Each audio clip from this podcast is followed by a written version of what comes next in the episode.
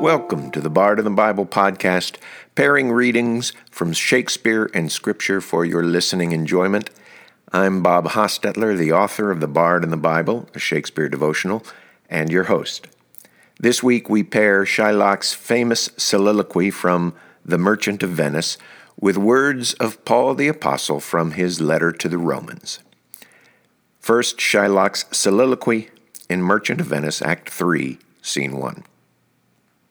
He hath disgraced me and hindered me half a million, laughed at my losses, mocked at my gains, scorned my nation, thwarted my bargains, cooled my friends, heated mine enemies, and what's his reason?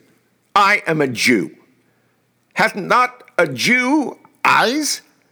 Hath not a Jew hands, organs, dimensions, senses?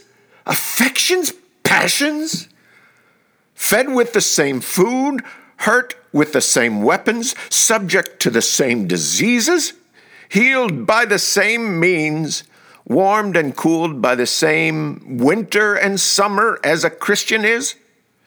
If you prick us, do we not bleed? If you tickle us, do we not laugh? If you poison us, do we not die? And if you wrong us, shall we not revenge? If we are like you in the rest, we will resemble you in that. If a Jew wrong a Christian, what is his humility? Revenge. If a Christian wrong a Jew, what should his sufferance be by Christian example? Why, revenge. The villainy you teach me I will execute, and it shall go hard, but I will better the instruction. And from the letter of Paul to the Romans, chapter 12, verses 19 through 21 in the King James Version.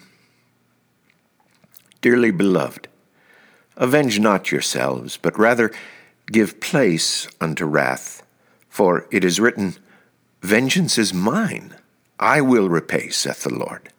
Therefore, if thine enemy hunger, feed him. If he thirst, give him drink, for in so doing thou shalt heap coals of fire on his head.